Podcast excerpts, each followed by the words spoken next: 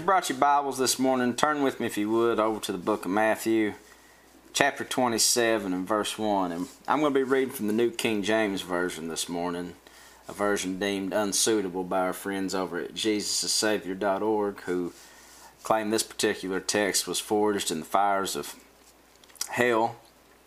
But uh, how many of you know this morning we like to do things a little differently over here? And also, just to add a little color, we've uh, sprinkled in some uh, period specific uh, annotations here and there just to uh, really encapsulate how our Italian friends uh, spoke here in the scriptures. Chapter 27, verse 1, the Bible says, When morning came, all the chief priests and elders of the people plotted against Jesus to put him to death. And when they had bound him, they led him away and delivered him to Pontius Pilate, the governor. Then Judas, his betrayer, seeing that he had been condemned, was remorseful and brought back the thirty pieces of silver to the chief priests and the elders, saying, I have sinned by betraying innocent blood. And they said to him, What is that to us? You see to that. Verse 5 When he threw down the pieces of silver in the temple and departed and went and hanged himself, then he threw down the pieces of silver in the temple and departed and went and hanged himself. But the chief priests took the silver pieces and said, It is not lawful to put them into the treasury because they are the price of blood. And they consulted together and bought with them the potter's field to bury strangers in. Verse 8 Therefore that field has been called the field of blood to this day. And how many of us know that's true and certainly something we've been taught in school? Uh, verse 9 Then was fulfilled what was spoken by Jeremiah the prophet, saying, and they took the thirty pieces of silver, the value of him who was priced, whom they of the children of Israel priced, and gave them for the potter's field as the Lord directed me. Verse 11 Now Jesus stood before the governor, and the governor asked him, saying, Hey, ain't you the king of the Jews or something? And Jesus said to him, It is as you say. And while he was being accused by the chief priests and elders, he answered nothing. Then Pilate said to him, Hey, don't you hear what these fucking guys are saying about you over here? But he answered him not one word, so that the governor marveled greatly. Verse 15 Now at the feast of the governor was accustomed to releasing to the multitude one prisoner whom they wished. And at the time they had a notorious prisoner called Barabbas. Therefore, when they had gathered together, Pilate said unto them, Hey, which one of these fucking guys you want released to you? This, uh, this Barabbas guy or uh, guy that says he's Christ over here or something? Verse 18, for he knew that he had they had handed him over because of envy. Verse 19, when he was sitting on the judgment seat, his wife sent to him saying, Honey, have nothing to do with this fucking guy. I've had some really bad dreams about him today, honey. Don't do nothing to him or nothing. Verse 20. But the chief priests and elders persuaded the multitudes that they should ask for Barabbas and destroy Jesus. The governor answered and said to them, Hey, which one of these fucking guys you want released to you now? And they all said Barabbas. And Pilate said to them, Well, what do you want me to do with this Jesus guy over here then, huh? But they cried out all the more, saying, Let him be crucified. When Pilate saw that he, and this is important, church, when Pilate saw that he could not prevail at all, but rather that a tumult was rising, he took water and washed hands before the multitude, saying, Hey, I don't need this fucking shit on me. I ain't had nothing to do with this. This is all on you. And the people answered and said, His blood be on us and on our children. Verse 26 Then he released Barabbas to them, and when he had scourged Jesus, he delivered him to be crucified. And let's go to the Lord in prayer this morning. Dear most kind and gracious Heavenly Father, Lord, we just come before you this morning thanking you for yet another day another day to lift up our leadership of our countries that are doing all they can in this trying times and that have to make all the tough decisions. And you know as we witness here in the scripture sometimes that uh, you know it's not easy to do those things but when you have to do those things best to just uh, wash your hands of it and act like it was you know due to forces beyond your control. And lord we just want to preach on a thought this morning that, uh, you know, and, and highlight and recognize certain politicians from the Bible who have, uh, you know, directed great nations and brought us to this moment with their leadership that we now stand in. And Lord, I just ask that you help us just to deliver that word and that uh, you just be with us as we navigate the troubles and trials of the day. And everybody said, Amen. Church, if you'd let me just preach for a minute, I want to share a thought with you I had this morning when I was following Chris Cuomo's ordeal with the coronavirus. And it's that when times get tough, what we need most, as evidence in the scriptures, is tough Italian leadership. And you know, if you look at the history of Italian leadership, starting with Pontius Pilate, who, know, church, can say what you want to about him, but he had to make a tough call there, and it was a call that altered the course of history, of course. But he made it nonetheless. And then if you look just on down through the generations, we've had several great Italian leaders from Rudolph Giuliani post 9 11 in New York, who handled that situation perfectly and as good as could be under the circumstances. On down to back in the motherland, we had, course, Silvio Berlusconi, who, uh, you know, was sort of a. Uh, a slave to the good times, but you know, made some again some tough calls when he had to, and rose to the occasion. And of course, now that's why we'd like to just go on record this morning, and then we'll just close with this one real quick. But we'd just like to give a full throated endorsement to a future Andrew Cuomo administration to lead this country out of the miry clay and, you know, toward a brighter, more just future where we, you know, have you know access to uh, affordable health care and you know where we have reasonable, uh, tough-minded leadership that uh, you know that can stave off the bad times and uh, you know.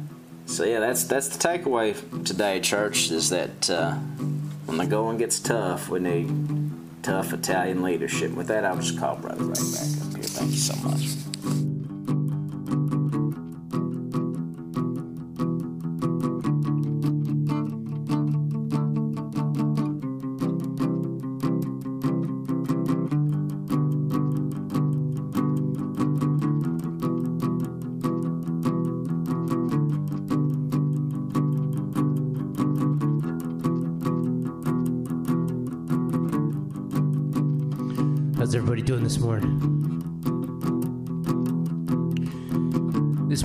Back to the heartland,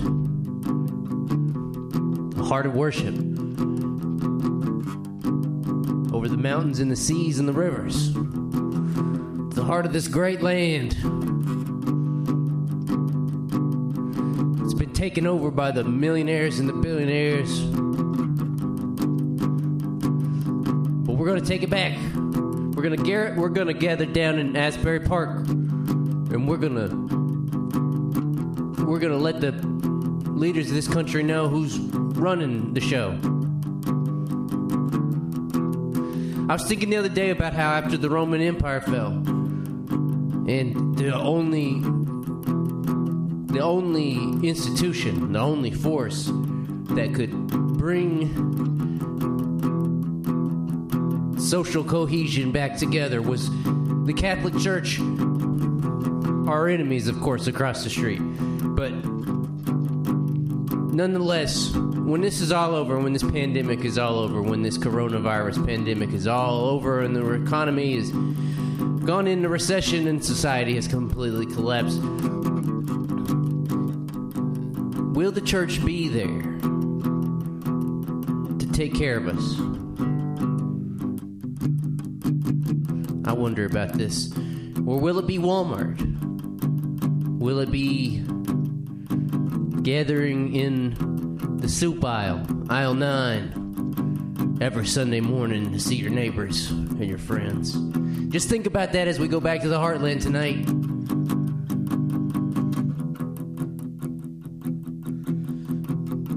Over the mountains and the sea, your river runs with love for me.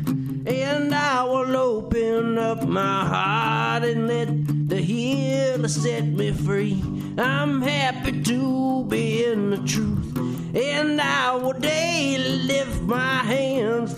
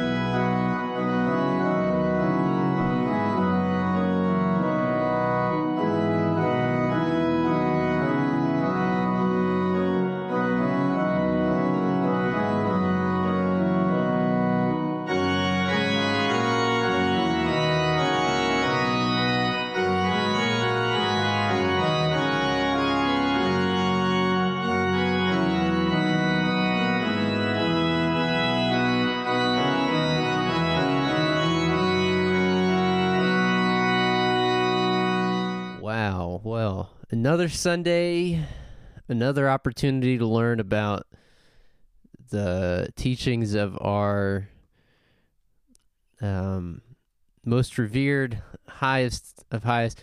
The funniest thing in church was when they would try to list off all the various names for God, like King of Kings, holiest of Jehovah, holies. Jehovah Jireh, Jehovah Nissi, Jehovah Shalom. El, Shad- El Shaddai and Jesus is the chief cornerstone. There's a little song you can make to remember it by. there's a lot of perks. There's a lot of ups upsides to being a deity, but having a hundred different names, all of which are become increasingly more badass as you go down the list. Well, let me ask you this. I'm going to give you three names, and I want you to tell me who had the best, like, selection of names. All right. God, Idi Amin, and Haile Selassie. What were Idi Amin's uh, titles? What did he What did he have going for him? Let's go to the tape on it.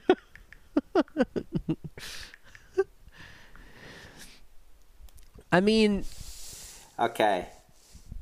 He Idi Amin was His Excel, Excellency President for Life Field Marshal Al Haji Dr. Idi Amin Dada VC DSO MC Lord of all the beasts of the earth and fishes of the sea and conqueror of the British Empire in Africa in general and Uganda in particular. and this is in addition dope. this was in addition to his uh, uh, his official title, which he just abbreviated to His Excellency President for Life Field Marshal Al Haji Dr. Idi Amin Dada VC DSO MC CBE. and Haile Selassie, Oh damn. so Haile Selassie's names were. Oh shit. Haile Selassie's name was um, Haile Selassie, John Hoy, Talaqu Meri, Abba Tekel, and uh, let's see, hold on a second. Well, like the thing about Haile Selassie is that he was wasn't he like a deity in the Rastafarian religion? Yeah, I was getting ready to. I was getting ready to get to his Rasta names. I mean, because Idi Amin wasn't. He kind of gave himself all of his nicknames. Yeah, yeah, yeah, yeah. Lord of all the beasts of the fields and fish of the sea is a little intense, though. I mean, even for the most narcissistic person, it's a little over the top. Oh damn. Well, I mean, in you know, in the Rasta movement, he's also known as you know Jah Jah Jah Jah Rastafari and His Imperial Majesty. Mm-hmm. Right, right.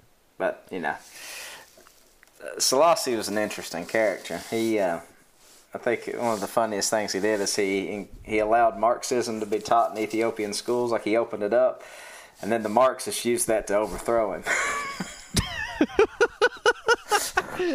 Classic. Classic. Can't trust them. nope. No. So any any of you emperors out there, if you think about opening up Marxism in the in the empire, think twice about it. All right. Well, so the theme today is uh, governance and power in the Bible.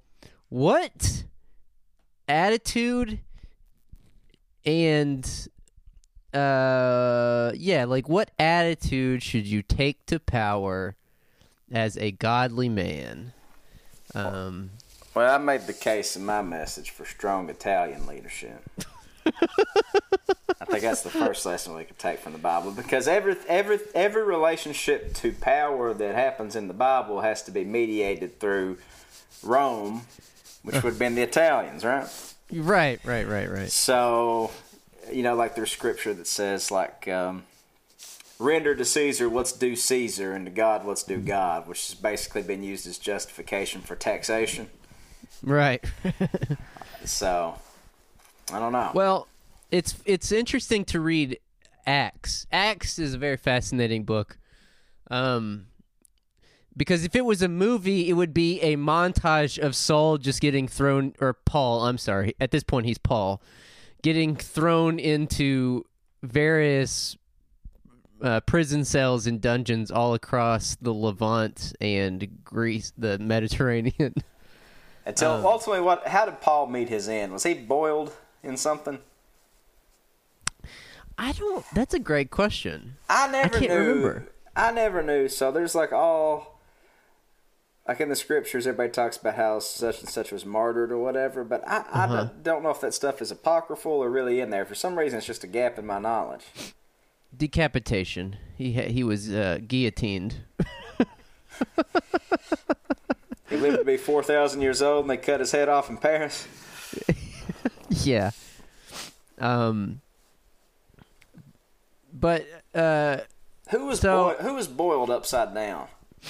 Or somebody was crucified upside down. Somebody else was boiled alive. I believe Peter was crucified. Okay. Um, I'm probably getting these wrong, but they're all apocryphal. I mean, Who knows? eh, well, yeah. I mean, the whole Paul's all of Paul's exploits exploits are probably written by him after the fact. Like, man, I was a total badass. I was getting thrown in jail cells. I was they couldn't touch me. They couldn't touch me. But um, but Acts is pretty fascinating because Paul is is always getting in trouble. Um, but the Bi- uh, either the New Te- or I'm sorry, either the Bible itself, the writers of the Bible, or Paul himself had to walk this like razor's razor thin line of on the one side, um, Christianity, especially the people who assembled the Bible, needed you to obey authority. And there's that on that side. And then the fact that early christianity was a very subversive political movement Is this, is this the dialectical? well if it is i don't know what the result would be. Because if you read acts it's constantly paul being like now i don't have any truck with the romans uh you guys are doing your thing whatever but fuck the jews That's literally what he says pretty much every time he's thrown in jail. He's always like, I don't have any truck with Caesar. The Jews hate me. Um, they can go to hell, but I've got no problem with Caesar.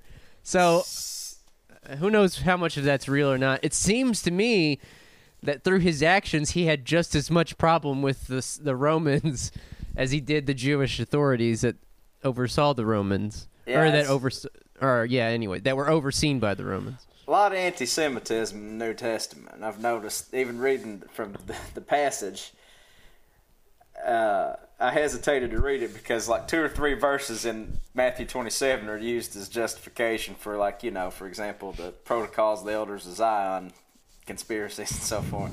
Yeah, yeah. Well, I mean, it's um. so, do you think Paul was just a Jewish cynic, or what? What do you think? What do you Well, I mean, like all early Christians, he was Jewish. I mean, he was right, or maybe he was Arab. no, he I, was. mean, he was. I don't guess there's any. fucking talking about, man. but I mean, like early Christianity was a Jewish religion. It was a yeah. Jewish sect.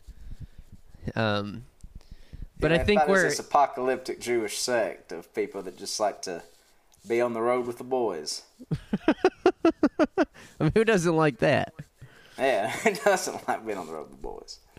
Yeah. Um but um but a lot of the like New Testament's scriptures about governance and power and authority and everything else um they all are written in the context of Israel being a basically a protectorate or a I don't know what the word would be. Like they were like a sort of colony kind of of Rome.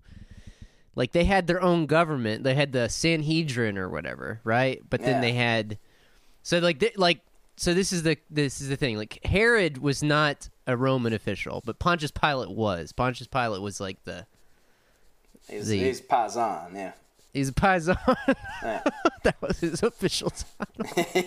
yeah. Um, whereas Herod was a king in Israel who was controlled by Rome. less. He's a he was a puppet of the Roman government. He was a puppet. Interesting. Yeah. I mean, but like the big bad guy in Acts, or at least the second part of it is Felix. You remember Right. him? Felix. Yeah. He was like um I think his name was Antonius Felix. He Yeah, was, Anton, like- Anton, yeah, Antonius is Ananias. Well, we would call him Ananias in Eastern Kentucky parlance because we take out the T for some reason. But yeah, Ananias. yeah. Right. Well, he was the one who was constantly finding Paul in his jail cells. Like, what the fuck, man? like, I've I can't keep. Bailing you out, dude. I only got so many favors. But a lot of the problems that Paul ran into was literally the exact as Jesus. It was the Jewish authorities wanted him dead. The Romans were kind of just like, guys, like. We're trying to conquer the world here. We can't get like Can't get miss the boiled down in here. Yeah, Yeah, we're trying to trying to do empire here. trying to do empire. hey, we're trying to do some fucking empire here. So, um, so like, so you're saying like the head of the Roman authorities were kind of like Paulie and Goodfellas? Yeah. Hey, what am I supposed to do? He's a bad apple, huh? He won't gave him listen. He won't listen. They gave him three hundred dollars in. And uh, you got to go away now. We gotta go away now. if you come back, I can't protect you. But like, uh, yeah, I don't know. Let's let's let's look at some classic, like uh, you know, early Israeli society was uh was famously ruled by judges, right? Yeah. Weren't there twelve judges? That sounds right. It's kind of fascinating how our system they've pared it down even more. Like over two over three or four thousand years, like we just have nine judges now. Sometimes eight, sometimes twenty-four, just as needed. Right, right. Um, which I mean, if you are living in a pre-civilized society, uh, just the most basic sort of like maybe stone and bronze uh, implements, Yeah. uh, with a very sparse population that's constantly being raided by hordes of barbarians and etc. You could do worse than a a governing council of twelve elders. Like that's a pretty sound form of government, I guess. That's what they had in 300, right? They had to climb to the top of the mountain, talk to the oracles. I think. We also we have to we we can't really discount in our sort of parliamentary system this sort of neo-Roman Senate and all this kind of stuff that we have the role of witchcraft. Oh yeah, There's a lot of witchcraft and mysticism involved. Oh yeah. I mean, if you were the ruler of Rome and you didn't know what to do, you would just literally go visit the oracles at Delphi. Let them boil some tea and you like trip for like three hours and then you get some sort of revelation about how the world should be organized. yeah, yeah. But the the judge system eventually gave way to monarchy, right? Right. Um, I mean, like, who was the first king of Israel? Was it Jacob Was it Or- Solomon? or maybe Solomon? I don't know. Uh, I don't know, man. I tell you this though, Solomon Seal, man.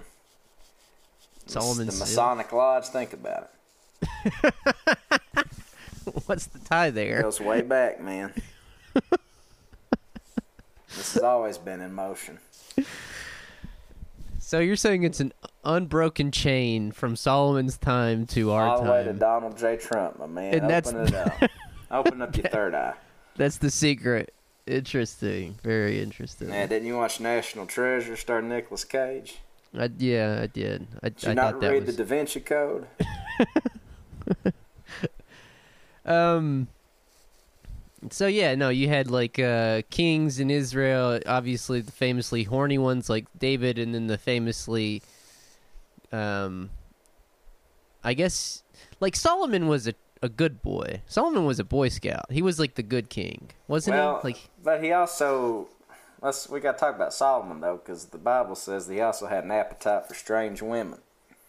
what does that mean? I guess he just like strange ass. I don't know. Like strange. Either that or like weird women. He's just like Yeah, does it mean weird or does does it or mean like multiple, like a bunch of strangers. Yeah, I don't know. That's a good question. Maybe somebody that studies the scriptures and hears this can point that out for us. women with their own uh, SoundCloud rap um, account? I mean, and uh, who like to trip? I don't know what fucking makes someone weird. um, but then you know, by so yeah, by the time you get to the New Testament, you've got this whole uh, arrangement where Rome rules over Israel, and um, and and so yeah, like you've got uh, Pontius Pilate, um, famous bad dude of the Bible, but I mean, but like I don't know, like it's it's easy to kind of feel um, sympathetic for Pilate in some ways because you're like he kind of in some in some respects you like kind of gives off this vibe as someone who's just kind of caught in the middle of something where it's just like man I don't care. just got caught in some bullshit, doesn't he? Yeah. And then you yeah, gotta yeah. remember he's a Roman governor, so he's probably an asshole. Yeah, he probably had like a harem of six-year-old boys. So, Got them all drunk on pizza and wine coolers. yeah, yeah, yeah. So- But that's that's the that's the context, I guess. Um, so basically, like every position of power and authority in the New Testament is bad, but like the the weird thing about it, and this is a weird. I mean, it's pointless to point out like hypocrisy or or or whataboutism or Yeah, it's, whatever, it's but like 2011, buddy. yeah, this is a new day. But it is always so fascinating, and I really re- remembered this uh, most viscerally, viscerally from uh, the Bush years. That um, we live in the like modern Roman Empire, and uh, it's just crazy to me that like growing up in church, we were just not allowed to criticize the president. I know, and this is what the, all the scripture is about. right. You know, is sort of the taking to task the Roman government. It's funny because also too, like I always heard, my mom was really into the apocalyptic stuff. Like she really liked Jack Van Impe and like all the doomsday preachers. Hal, um, Hal, what's his name? Morris, I think is no. Hal Morris is a baseball player. anyway, uh, and like you know, they always said, okay, the Antichrist is going to rise out of the revived Roman Empire. And it's funny that like under everybody's nose, this country everybody was jerking off. Our own country was the revived Roman Empire to the letter, but everybody was like, I wonder if it's Iran. I wonder if it's uh, you know a, a society that has like stood in its own sort of very distinct cultural, you know, uh, trappings for thousands of years now. I wonder if it's Iran. The guy you're thinking of is Hal Lindsey. Hal Lindsey, that's right. He's And the guy that predicted when the world was going to end a few times and botched every one of them. Yeah, he was he was certain it was going to end in the 80s, and honestly, who could blame him? I've made a career out of predicting when the world is going to end and um, being wrong about it. So I got a certain soft spot in my heart for the Hal Lindseys of the world. Hal Lindsey wakes up, it's 83, Depeche Mode's all over TV. He probably thought, this is it, man. This is it. So, This yeah. is it. You swing and you miss sometimes. That's podcasting, you know? Yeah, that's right. That's right. So, uh, what big takeaways can we can we learn from the um, from the ordeal of Pontius Pilate and uh, the need for strong Italian leadership? Is that is that what the world needs right now? The world is crumbling. It really does look like we are on the at the end of the world now. Well, who, what people step up most in the big moments? I mean, if we're Um, talking World Series, Mike Piazza. we're talking football, Joe Montana, Dan Marino. Uh, bad example of Marino.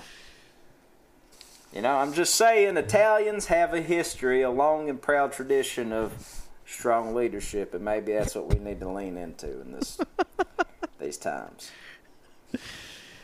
It's a good message to uh, go forth with into your week. Um, well, uh, that's probably a good little stopping point. We we really overdid it last week with last week's Sunday service. It's a little much. We almost hit an hour, so yeah, nobody likes to stay in church a long time. yeah, exactly. So um, so let's go out. Uh, so so on um, you know, in the style of every week, I like to do a little T Rays godly music for an ungodly world. Uh, Christian music guide.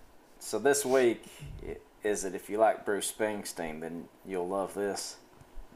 Well, You know the calibration charts.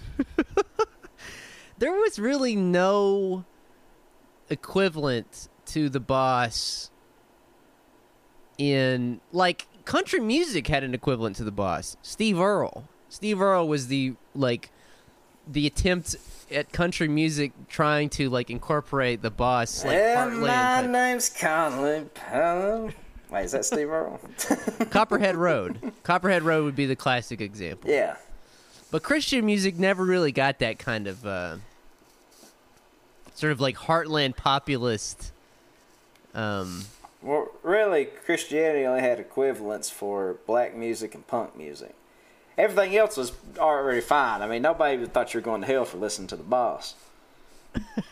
they, they might not liked some of his pro-union uh, stylings, but I mean, maybe someone's listening to this and saying, "No, no, no, no." Um, 'cause I'm trying to think, but I just can't really think of any. Like maybe Michael W. Smith was trying to, or I don't, I don't think so though. I mean, because by the like, here's the thing: by the time CCM really took off in the late '90s, the boss was already on the way out. So, uh, the boss is still not on the way out, buddy. well, you know what I mean. His glory days uh, were behind him. Were you trying to be funny there? Yes. Okay. Um, so there was really no equivalent. Um,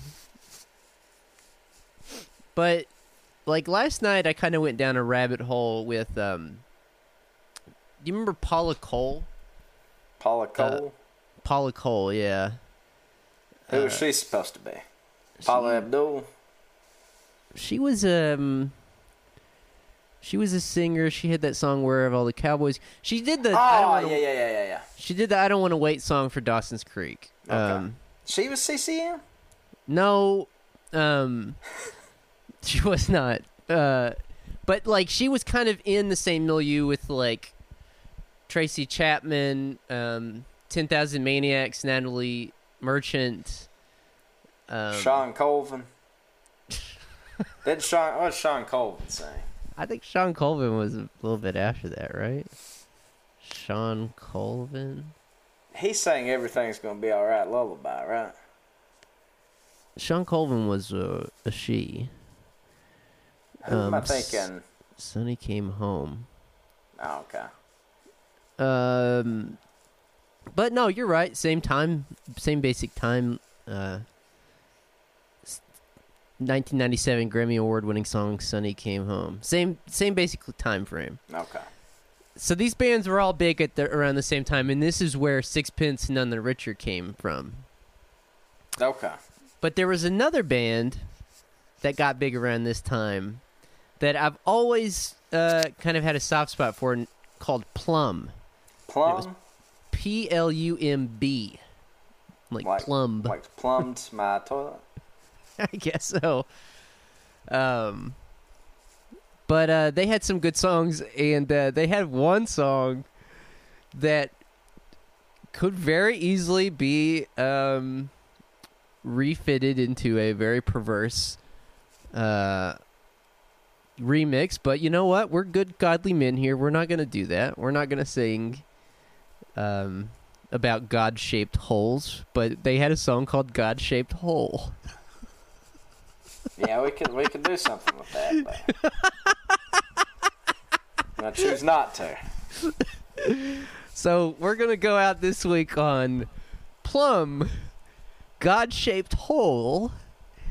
It's actually a good song. They were a good band. They they successfully managed to pull off the '90s sound without going without getting too overt. That's the thing with a lot of these Christian bands. They would be very unsubtle.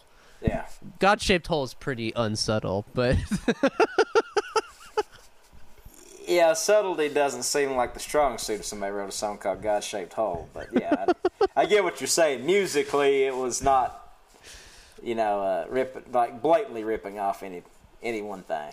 Right, right, right. So we're gonna go out on that one this week for lovers of Natalie Merchant, Natalie Imbruglia, um, Shawn 10,000 Colvin. Shawn Colvin, Paula Cole. Um, who sang that one song that was like do do do do do do do do? Oh, uh, do, do. Vega. What's what's her name? Oh yeah. Well, that Tom's one Diner. too. Yeah. Yeah. For okay. So, anyways, Plumb, God shaped hole. Go with God this week. Uh, go with Suzanne Um, Vega. I'm sorry. go with Suzanne Vega. Uh, go tithe. at the Trillbillies Patreon, P A T R E O N dot com slash Trillbilly Workers Party. Um, and support us on there. We surely appreciate your support and help. And um, we'll be praying for you this week. Another week of laying hands and praying. So uh, we'll see you next time. Every point of view has another angle. Every angle has its merit, but it all comes down to faith. That's the way I see it.